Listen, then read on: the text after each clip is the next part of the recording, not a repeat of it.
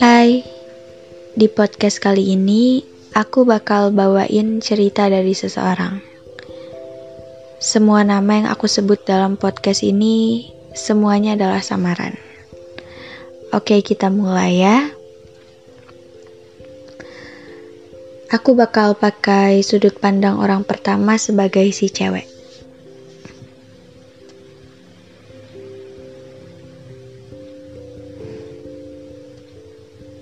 Beberapa minggu lalu, ada DM dari seorang perempuan yang masuk ke Instagramku. Saat itu entah kenapa aku tertarik buat bales DM dari dia. Dan akhirnya kita pun chattingan panjang lebar. Saat itu aku lumayan dibuat bingung sih, karena dia nanya ke aku soal sosok laki-laki yang namanya Yoga yang aku nggak tahu sama sekali. Di situ dia sebutin segala hal tentang sosok yoga ini yang dia tahu. Berharap aku juga bisa tahu siapa yoga yang dia maksud. Dan kamu tahu apa? Iya. Yoga yang dia maksud itu kamu. Kamu pacarku yang aku kenal sebagai Dimas. Di situ dia tahu betul soal di mana rumah kamu, warna motor kamu, dan hal-hal lain yang bikin aku yakin kalau dia emang kenal kamu. Dia bilang kalau sosok kamu yang dia kenal sebagai yoga ini udah jalin kedekatan yang cukup lama sama dia.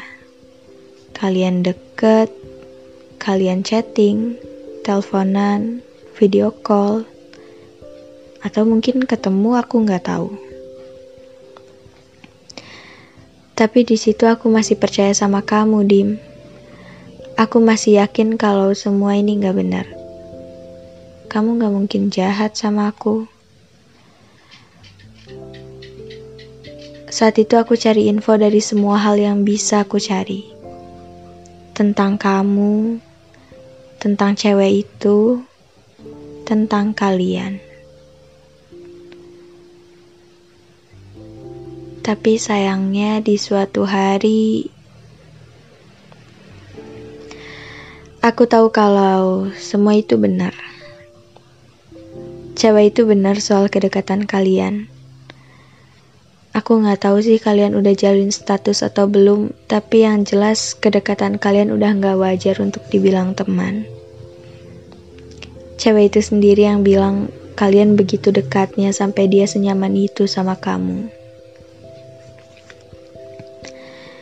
Menurut kamu, setelah ini aku bakal kayak apa, Dim?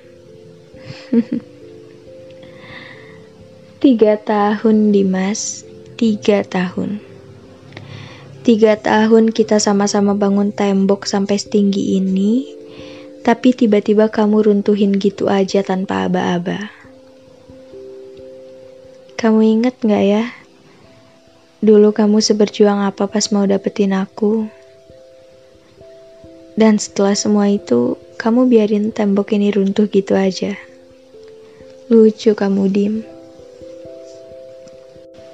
Selama tiga tahun itu, Aku udah korbanin banyak sabar, banyak ikhlas, nurunin ego, berusaha ngerti kamu, dan semua hal yang bisa bikin tembok ini gak runtuh.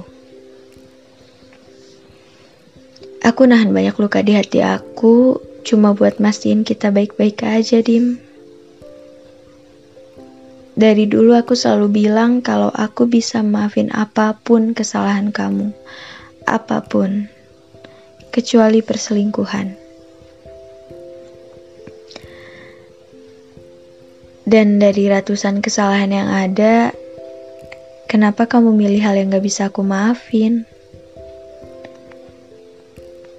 Kamu tahu gak ya perasaan aku sehancur apa pas tahu cowok yang selama ini baik sama aku, treat aku baik, aku percayain banget, tiba-tiba main belakang sama cewek lain. Kamu gak tahu ya aku sekacau apa pas lihat banyak bukti yang aku temuin. Dari chatting kalian berdua, sampai screenshot video call kalian berdua.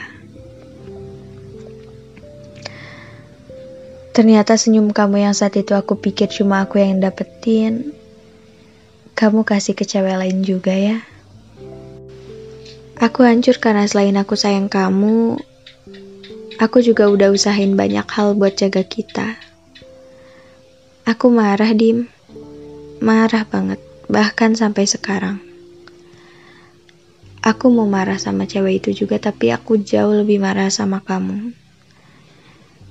Pas kamu mutusin buat cari cewek di Tantan sementara kamu punya aku, kamu ngerasa bersalah gak sih sama aku? Ada gak ya rasa gak enak yang terlintas di hati kamu saat kamu mulai cari kenyamanan di perempuan lain? Katamu kamu cuma iseng. Jadi perasaan aku sebercanda itu, dan cewek lain juga serendah itu ya di mata kamu.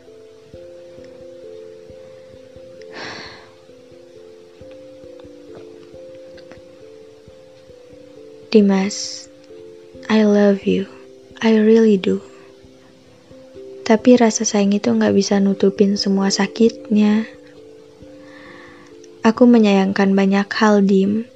Tapi aku juga sayang diriku sendiri.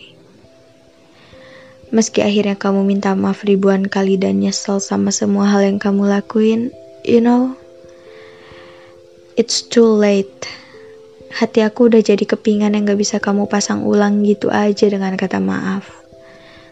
Luka ini butuh perban yang bukan sekedar maaf dari kamu. You deserve this, Dimas. Iya, penyesalan ini.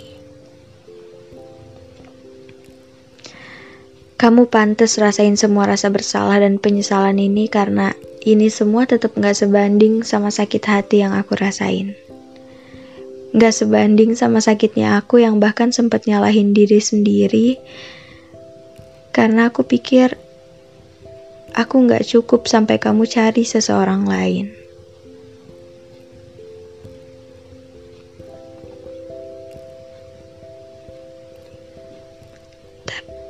Tapi di bait terakhir aku tetap mau bilang I love you as always. Tapi aku juga sadar bahwa luka aku masih terlalu basah buat pegang pisau lagi. Jadi,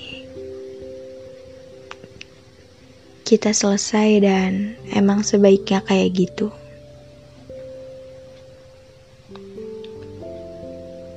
Jaga diri baik-baik ya. Aku tahu ini gak mudah tapi Mungkin tiga tahun itu cuma bisa kita jadiin pelajaran. Pelajaran tentang sabar, ikhlas, dan melupakan.